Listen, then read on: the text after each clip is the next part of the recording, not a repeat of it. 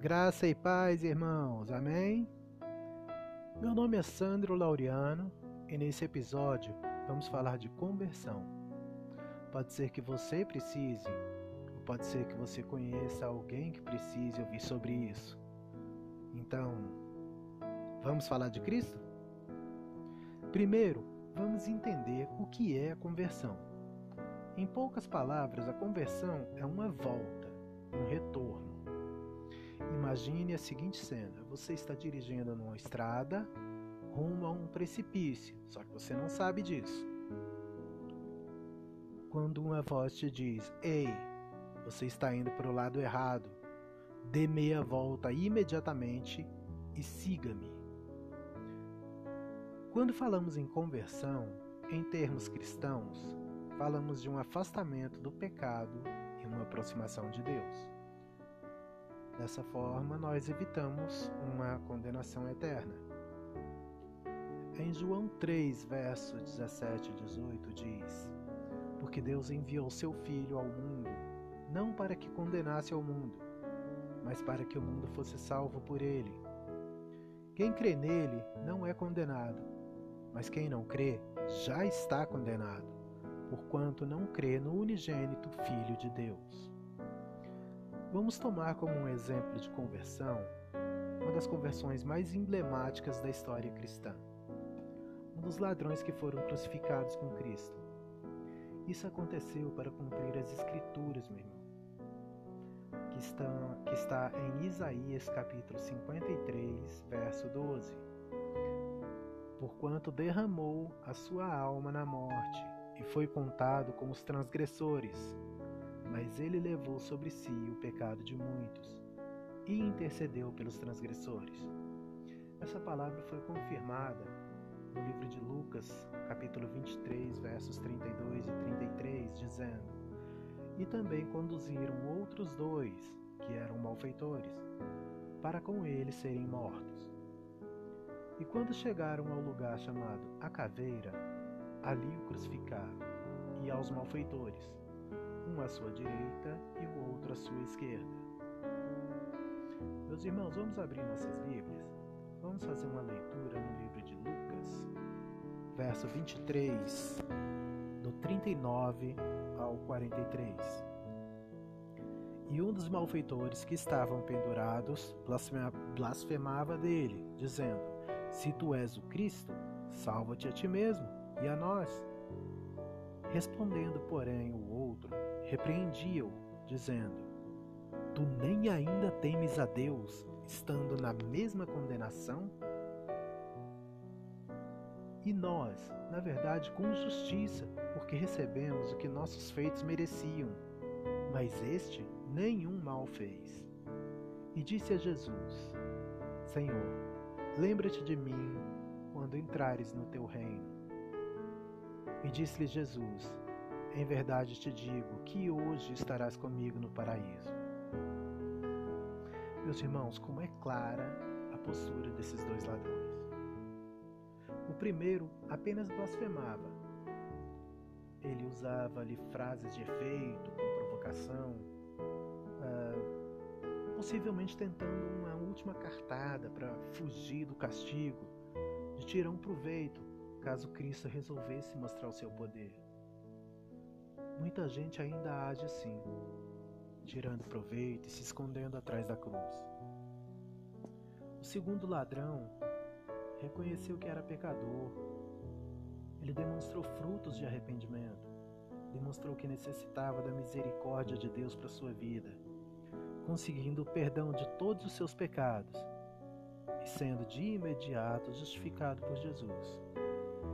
Observando essa passagem, vamos perceber que as piores horas são as melhores para mostrar o que há dentro de nós.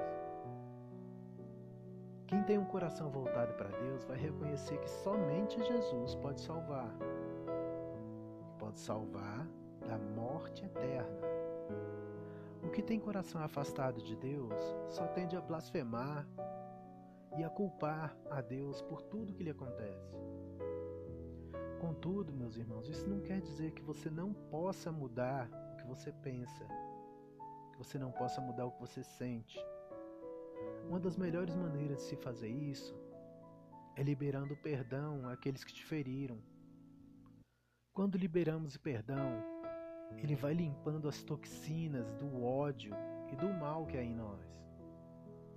Guardar rancor, ódio e desejo de vingança é como tomar veneno esperando que a outra pessoa morra. Quando na verdade somos nós, literalmente, que adoecemos. Essa é uma das razões da depressão e de muitas doenças psicossomáticas. A conversão pode ser um ato consciente de uma pessoa em busca de paz, em que ela se volta para Deus em arrependimento e fé. Observe, observe que há pelo menos três movimentos presentes na conversão.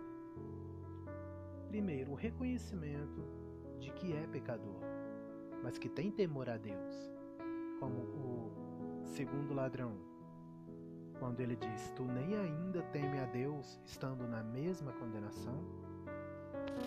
Ali ele mesmo, ele mesmo estando crucificado, mesmo sendo culpado, mesmo sabendo que já estava condenado à morte, ele ainda tem, teve temor a Deus. O segundo é arrependimento e tristeza que a, que a pessoa sente por ter vivido uma vida de desobediência ao Senhor. Quando ele diz: Nós, na verdade, com justiça, porque recebemos o que os nossos feitos mereciam. Ele reconhece que o salário do pecado é a morte. E aquilo bate uma profunda tristeza. E terceiro, admitir perante Deus e perante os homens que Jesus é o Senhor. É o Senhor e Salvador de sua vida. E disse a Jesus: Senhor, lembra-te de mim quando entrares no teu reino.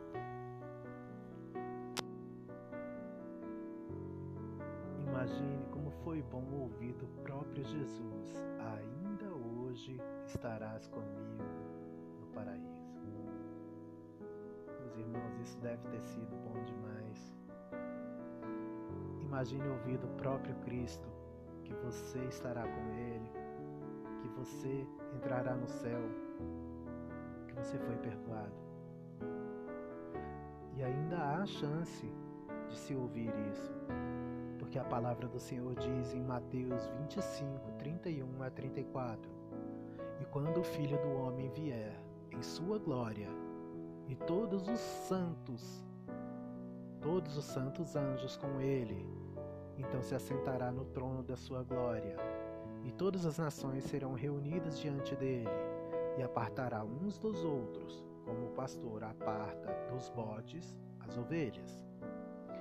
E porá ovelhas à sua direita, mas os bodes à esquerda. Então dirá o rei aos que estiverem à sua direita: Vinde, benditos de meu Pai possui por herança o reino que vos está preparado desde a fundação do mundo. Mas, meus irmãos, agora a palavra fica dura, porque no verso 41 diz: Então dirá aos que estiverem à sua esquerda: Apartai-vos de mim, malditos, para o fogo eterno, preparado para o diabo e seus anjos. Eu sei que é dura essa, essa palavra. Eu sei que é dura. Mas eu te peço, guarda essa palavra. Guarda essa palavra no seu coração. Medite nela. E se responda, não precisa me responder. Se responda. O que é que você vai querer ouvir quando esta hora chegar? Porque ela vai chegar. Pense nisso que a paz de Deus seja com todos nós. Amém.